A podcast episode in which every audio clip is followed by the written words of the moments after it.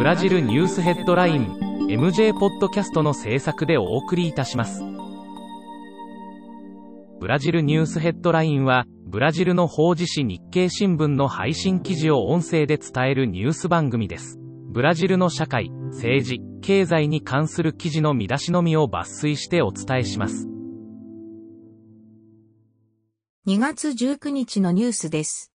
14日、中ブラジル中国大使の交代を求めるブラジル政府の要請を中国政府が2度拒否していたことが明らかになった。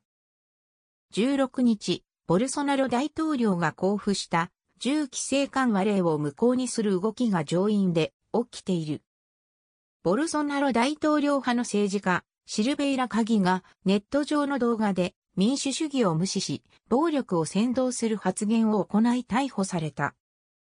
ブラジルではすでに配布したワクチンが底をつき、予防接種キャンペーンの中断を余儀なくされた自治体が続出しており、パズエロ保健省の更迭を望む声が出ている。アクレ州州都リオブランコ市でアクレ川が氾濫し、大規模な洪水被害が出た。コカロン市長は16日夜、非常事態を宣言した。